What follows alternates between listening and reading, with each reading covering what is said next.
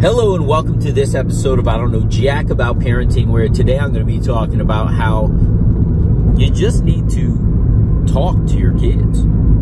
So the big question is this How are parents like us, who don't have a manual, who are doing the best we can, who feel as though we aren't enough, how are we going to raise healthy, happy children who we are proud of and still keep our sanity in that process? That's the question, and this podcast will give you the answers. My name is Ryan Roy, and welcome to I Don't Know Jack About Parenting, a podcast for parents who are being real with themselves.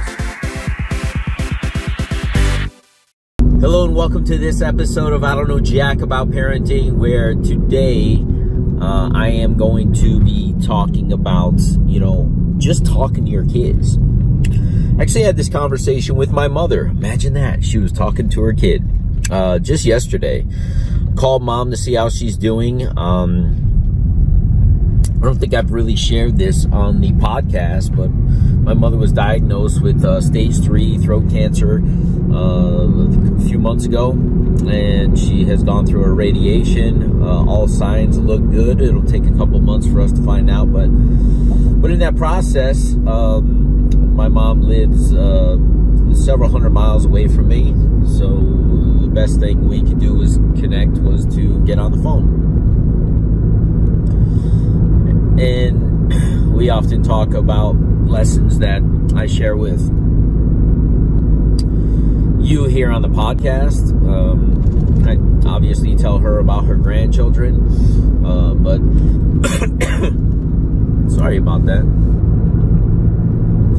But, you know, most importantly, I just have dialogue with her. And I was sharing with her uh, something I shared with you not too long ago and about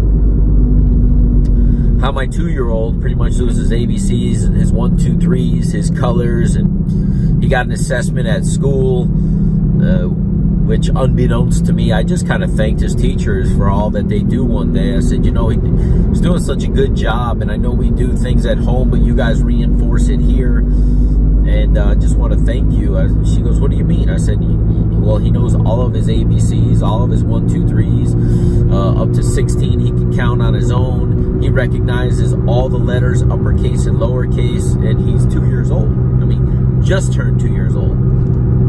She looked at me and she goes, oh, okay. And then a couple days later, she had to do his evaluation, and he did all of this in front of her. I think she thought I was blowing some smoke up her butt when I said it. So I bump, you know, obviously I pick up my son a couple days later, and she goes, he knows all this stuff. I said, I know. I told you. I thanked you for being the people who help encourage it get more repetition out of them because we do it at home, but I know you do it there. And she was like, he's amazing. And I was like, I don't know about amazing, but he knows his stuff. And uh, she goes, no, he's like one of the youngest in the class. So anyway, I'm sharing this with my mom. And one of the things I talk about my book, you know, is there's a chapter in there that says no baby talk. Like I don't talk to my children at their level. I talk to them at my level. A kid's a clean slate. If I use certain words, like he's going to start learning. They're going to start learning those words because the word cat to a kid is foreign. So I can use a larger name. Like I love that they use rhinoceros, right? It's like one of the animals and it's a long name and you say rhinoceros and you would think like, oh, kid can't handle that. Kid doesn't care. Kid just wants to learn because he thinks a rhinoceros looks cool. And you told him it's a rhinoceros. Elephant is not a short word, right? At the end of the day, all words are open to kids' vocabulary at this point. So she said, you know, one of the things that one of her favorite memories is that you know I had a large vocabulary at the age of three because I used to watch. I had older brothers and sisters, and uh, they used to watch soap operas, and I used to watch soap operas at the age of three. She says her and I going grocery shopping on a Friday night. You know, we would talk about the soap operas of the week because I was young and I was at dad's, and she would say, "Well, tell me what happened on General Hospital," and I would tell her, and people would be amazed because I would be speaking like a little adult here's the thing Nobody spoke to me in baby talk. Whatever the adults were that were around me, whatever they spoke, they were talking to each other. And even when they talked to me, they talked at a certain, like they didn't talk down to me. They didn't, they didn't get down to my level, uh, you know, thinking, oh, he's only three. And I don't talk to my kids. I've been reading to my son since the day he came out of the womb. Books that I'm reading. Not, not like, oh, let me just buy a little nursery rhyme book. No. Uh, when I did my daily Bible reading, when he was a baby, I don't do it so much now because he's in school. I would read my Bible out loud to my son. I wanted him to get comfortable with my voice. I wanted him to get comfortable with knowing daddy's projection and not just, oh, hey, buddy, whatever. No, I wanted to just read out loud so he got comfortable with all tonalities. And as my mom shared with me and, and, and I'm sharing with you is all we got to do is talk to our kids about anything. Just have conversation. And I really think in the, today's day and age, and I, I, hate to say it, like I don't know some of these younger generations and I feel like an old man saying it, but listen, looking down into a phone and, and typing things out is not having a conversation.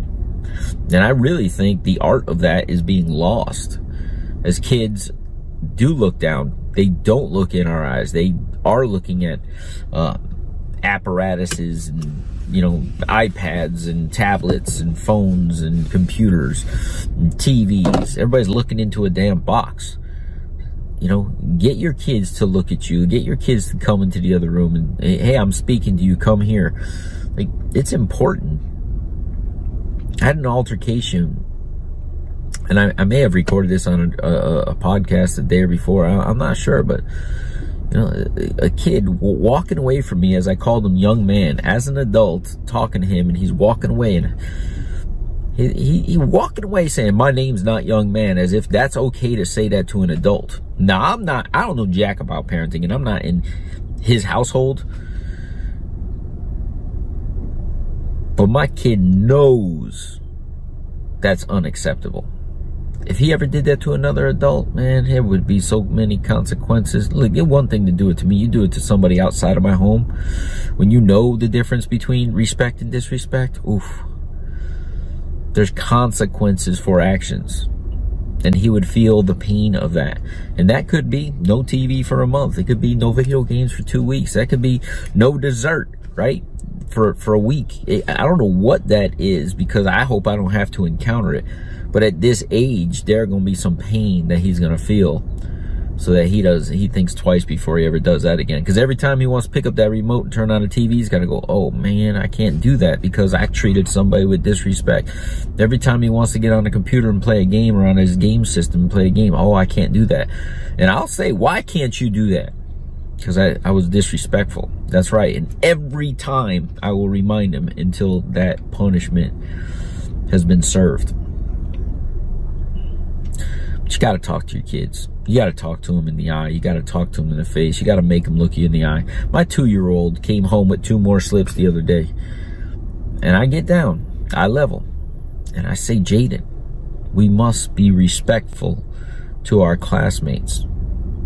You're a good boy. You know how to be a good boy. And his his eyes are down and he knows he's done wrong. He can tell by tonality in his voice that dad's disappointed. But guess what? I just talked to him. Notice what I didn't do. I'm going to tell you what I didn't do. I don't tell him not to bite and not to scratch and not to pull hair because those are the things he was, you know, those are the crimes he had.